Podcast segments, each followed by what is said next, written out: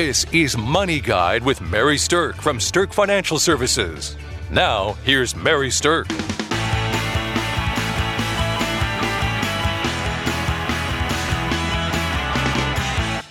Welcome to Money Guide with Mary Sterk. And today's topic is estate planning with digital assets. Now, today I have with me Kelsey Banky. Welcome, Kelsey. Thank you, Mary. Kelsey is a certified financial planner at Sterk Financial, and Kelsey and I work together all of the time on people with their estate planning. And it's becoming interesting how the estate planning world continues to evolve. There's always something new. There is. if you think about it, you know, 20 years ago, there wasn't very much people that had on their computers, and now we can't go anywhere, most of us, without our cell phones, or don't really want to go anywhere without our cell phones, Right. is maybe the better response to that. or you take your laptop or your iPad with you everywhere. absolutely. So, So the estate planning of old was have a will. And then it evolved to have a will and uh, a couple other documents. So we always recommend that you have the will, that you have the financial power of attorney, and that you have the healthcare power of attorney. That's kind of the three pack of documents that is the standard document. So Kelsey, share with people a little bit about what the financial power of attorney does. Financial power of attorney would allow someone access to anything regarding your financial um, well being. Uh, so, for example, we can't talk to anybody on your accounts at Sterk Financial unless you have a financial power of attorney if you've reached a point where you cannot act on your own behalf. Right. Um, so, even a spouse, even a, a child, we have to have that document legally. T- to be able to discuss anything with them. So that needs to be put in place um, prior to you needing it. It's, it's a lot easier um, process to go through. Um, and it just helps us know who that person is if we ever get to that point. And it's a standby document. It doesn't really do anything until you no longer can handle your financial matters yourself, and then it gives somebody the authority to act. So the the other um, power of attorney that we think is important to have is called the healthcare power of attorney, and it's kind of similar to a living will in that it says you know pull the plug or don't pull the plug, but it also broadens from there. You know, so if you can't make the healthcare decisions yourself, you're basically appointing somebody to make them for you. So, first evolution was have a will. Second evolution is have a will and the financial and the healthcare power of attorney. And now we're starting to see some additional things crop up in the estate planning that have to do with digital assets. So, we wanted to spend a little bit of time talking about those and, and what to do to protect your digital assets. So, when I talk about digital assets, what I mean about that is the property that you own that is digital. And some of you might be wondering, what do I even mean by that? And, and how could that possibly have value that I need to put into my estate plan? And there was a study done in 2013 by McAfee, and they concluded that the average person has roughly $35,000 worth of assets stored on their digital devices. So, what are some of those assets? Kelsey, are you a book reader? I am. Actually, mine isn't so much books as it is music. Yours I'm the I'm big side. into music. We have thousands of songs stored digitally. Um, in addition to that, uh, my husband has a recording studio, and and gone are the days of big, bulky recording studios with lots of big um, hardware, and it's more uh, software now. So he's got thousands and thousands of dollars in software for recording on his computer that as soon as we decided to talk about this topic that's the first thing that came to mind. So i that $35000 figure i can see that being the case. But yes books mary for a lot of people. I know you read a lot um, music photos um, a lot of people are storing their personal information and I'm, I'm one of those. I don't i don't like a lot of paper in my house. It clutters things. You have to maintain it. Um, i got real quickly into the digital world and so i store a lot of historical information about our house, about our assets, about ourselves, our personal um, health, and things like that online. And so, if you're not properly uh, handling those things with your executor, your state um, planning documents, then you could be in some trouble. So let's break this down a little bit. Let's first talk about some of the things that have value that are digital assets. So, Kelsey, you mentioned music. I went out and I looked at my iTunes history um, before doing this show, And I have about $750 worth of past iTunes purchases that I've done. So I know that doesn't seem like a lot, and, and I'm guessing there's some people that don't have any purchased music, and there's some people that have thousands and thousands and thousands of purchased dollars worth of music that's out there. And the way that some of that works is, you know, your license for that music is yours. That's on your digital device and it's your login. And those are not necessarily transferable to somebody that doesn't have rights to them. And you don't even really think about that. It's such a foreign concept to most people to think about, well, who's going to own my iTunes music stash when I'm gone? That's not something that most people are talking about with estate planning. no, but it's very real. My my iTunes catalog goes back to 1997, so uh, that's when I first started getting downloaded music. So um, maybe not with iTunes, but that's been transferred over to iTunes since then. But mm-hmm. you can see how this is a new problem, but it's going to grow and grow and grow and compound Absolutely. as we go forward in time. So, yes, uh, especially with younger people who are more tech savvy, it's going to be a bigger, bigger problem for them than it is for people who still listen to the vinyl records. I have those too. those are, those are coming back, Mary. So maybe maybe not the eight tracks. If you still listen to eight tracks, then then that might be the case. But you probably don't vinyl. need to include eight tracks in your estate plan. I'm going to go out on a limb here and say that.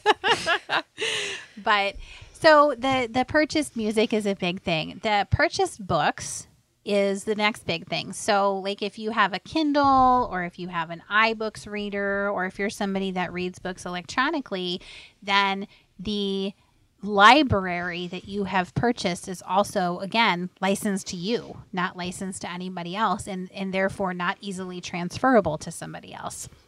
And you know how you have those big long things that they all say and you just scroll down to the bottom hit I agree.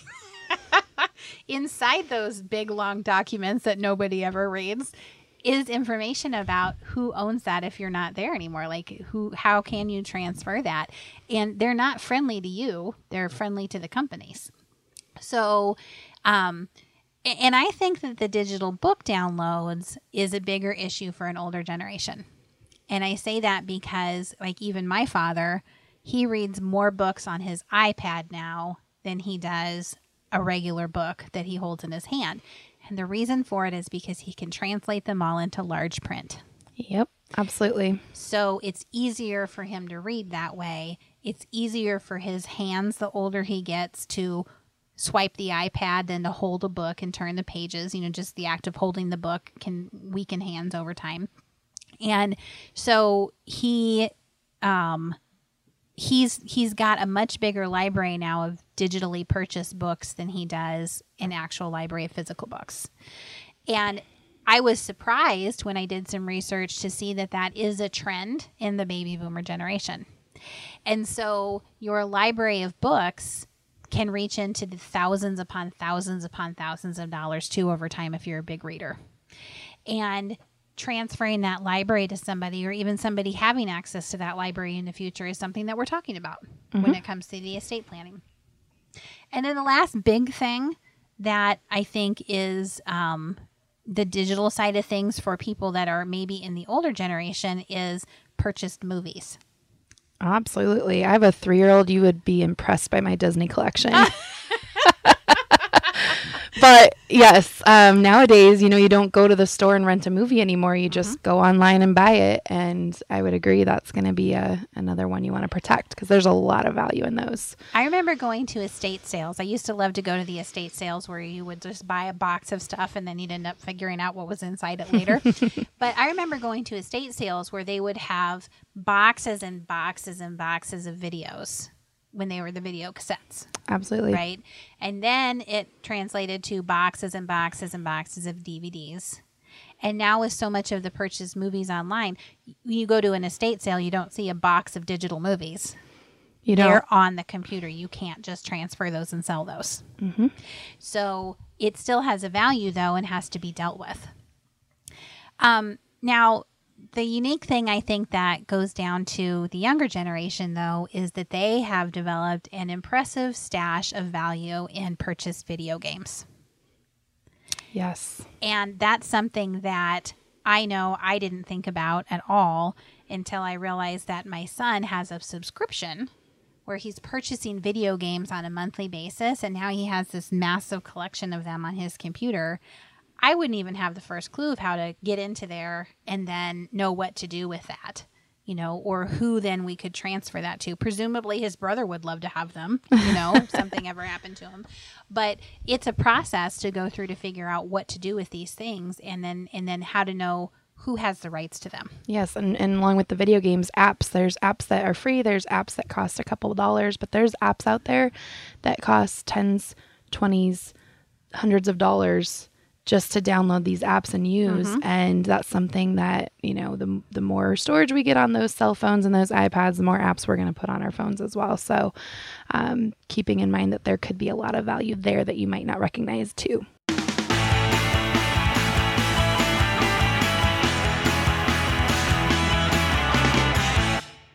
Welcome back to Money Guide with Mary Sterk, and today we're talking about estate planning with your digital assets. So, we highlighted a study in the first part of the show that points to the fact that as of 2013, the average person had roughly $35,000 worth of assets stored on their digital devices. And we've talked about how difficult that can be to transfer, and that most people aren't even including that in their estate planning. So, one of the things that we want to talk about is how to include that in your estate planning and then also to how to make sure that you're setting your executor up in your estate planning for uh, the most success possible. So, before I go any further, I want to just say that we have a great piece of information that we're giving away today. It's called the Beneficiary Guide, and it's something that we created that helps people deal with things once they've lost a loved one. And Kelsey and I spent a lot of time building this and putting it together. But the beneficiary guide not only helps you figure out what to do in the short term after you've lost a loved one, but the beneficiary guide is something that you fill out as a gift to your family that leaves them information about what they need to do to know in order to deal with your stuff. This is one of my most favorite pieces we've ever created. So I'm not going to say much more than that because I could talk for days about this, but it is a very, very valuable tool. Yeah. And, and, you guys are going to want this. So, listeners, just go ahead and reach out to us at sterkfinancialservices.com and ask for the free beneficiary guide. You can call our office or you can email us right off the contact page and just ask for the beneficiary guide. We'll send it to you. But it's something that helps with this kind of planning. So, it used to be that when an executor was having to deal with an estate, that the commonplace advice was just watch their mail and as statements come in then you'll know you have something to deal with. This is not the best advice any longer. No no no no. Considering i don't have a single financial statement mailed to my house that would be right. very difficult yes to work with. so much comes to us online. Mm-hmm. but if you don't even have access to somebody's computer as the executor, if you can't figure out their digital footprint of what they have and where it all is, you are really going to be at a loss to protect and, and pass down that estate right?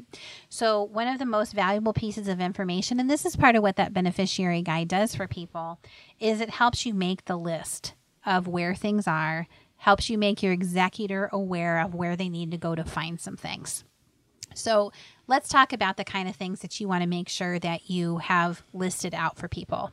Number one, you want to make sure they understand where your digital assets sit. So if you have purchased music, if you have purchased movies, video games, books, things like that, you need to make a list of where those things are because those have some value and someone needs to take the steps to work on transferring them to the next owner. The next thing is you need to make a list of your logins and your passwords and keep this somewhere safe.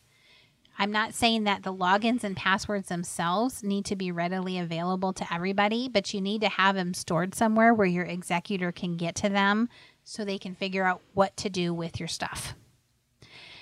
Now, I can't tell you how many times that we've had people know the logins and passwords to accounts and it's stored on somebody's computer that is password protected.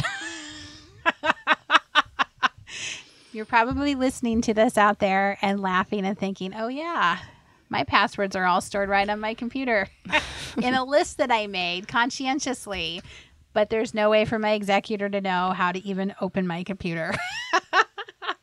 so keep that in mind that if you're going to store these lists electronically, you need to put that one major password, how to get into there, into a list somewhere too. And with passwords and logins changing all the time mm-hmm. nowadays, the the frequency required to change them is is more often. You need to keep some kind of system where you can keep it up to date and accurate. Because if you changed it last week and died this week, that doesn't help them if you didn't put that down somewhere. That's right. So figure out a, a good process and a good system to do that, and um, that'll give your executor a lot more. Uh, options and how they get things done for you. There's a system out there that if you're the digital type that I really like, it's called PassPack. And you can store your passwords out there, and then you just have to have a password to get in there to see what all the rest of them are, and then you can update them as you go. So that's a good way to do digital storage of your passwords and have it be secure. But if not, then just have them written somewhere and then just make sure that somebody knows how to get to them. And we recommend that you update those at least annually.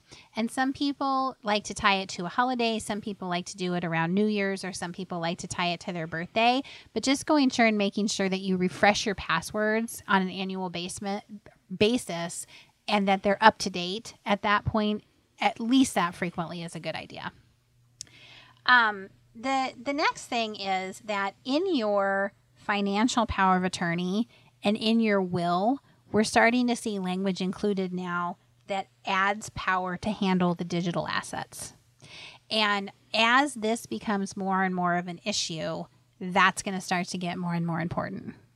So, your financial power of attorney that we talked about in the first part of the show, the old ones never mentioned anything about digital assets, and the new ones are starting to do that.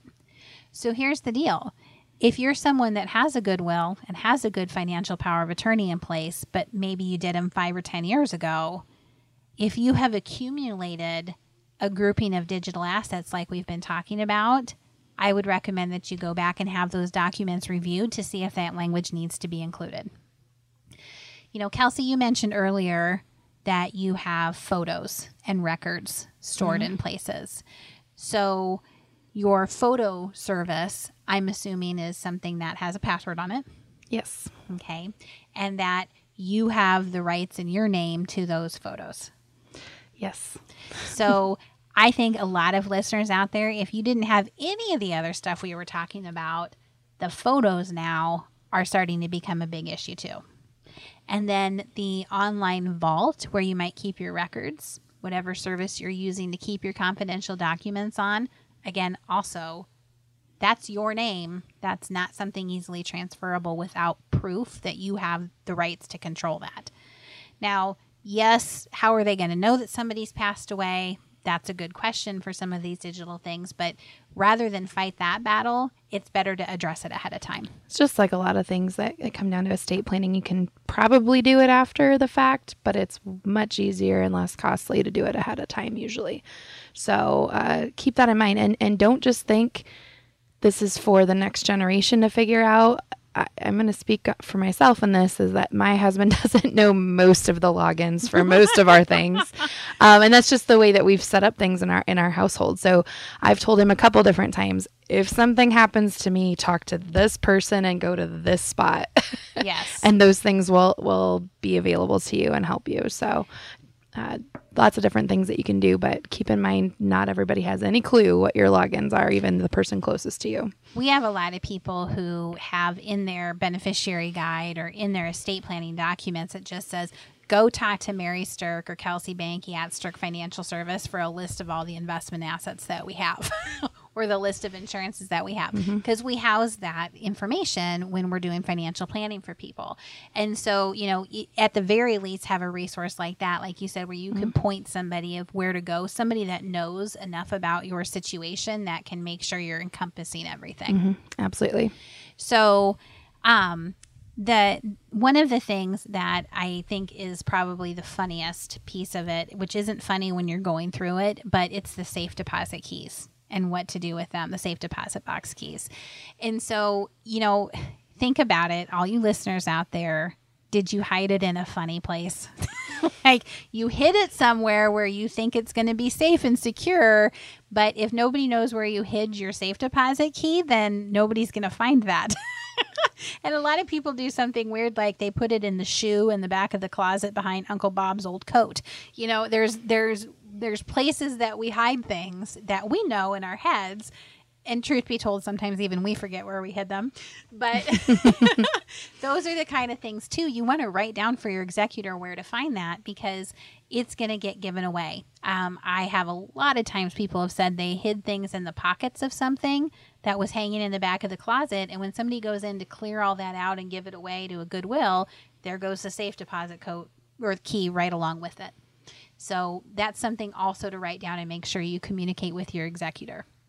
So, all right. So we've talked about how to include some of these estate planning um, digital assets in your in your overall you know planning. But we are going to dip into more estate planning information at the seminar that we have coming up. And Sterk Financial Services has partnered with Western Iowa Tech with WIT our local junior college to do a Money Matters seminar series. The first one is coming up on Wednesday September 20th and it's about retirement readiness. And we're going to talk about estate planning when we're in there and uh, be mentioning some things about these digital assets. So we'd love for you to join us if you can. In the meantime, take the steps necessary to protect those digital assets. Call us and get a copy of the beneficiary guide. And thanks for listening to Money Guide with Mary Sterk. The views expressed are not necessarily the opinion of your audio provider and should not be construed directly or indirectly as an offer to buy or sell any securities or services mentioned herein. Investing is subject to risks, including loss of principal invested. Past performance is not a guarantee of future results. No strategy can assure a profit nor protect against loss. Please note that individual situations can vary. Therefore, the information should only be relied upon when coordinated with individual professional advice. Securities and investment advisory services are offered through Woodbury Financial Services Inc., member FINRA, SIPC. Insurance offered through Sterk Financial Services, which is not affiliated with Woodbury Financial. Sterk Financial Services is located at 350 Oak Tree Lane, Suite 150, Dakota Dunes, South Dakota 57049, and can be reached at 605 217 3555.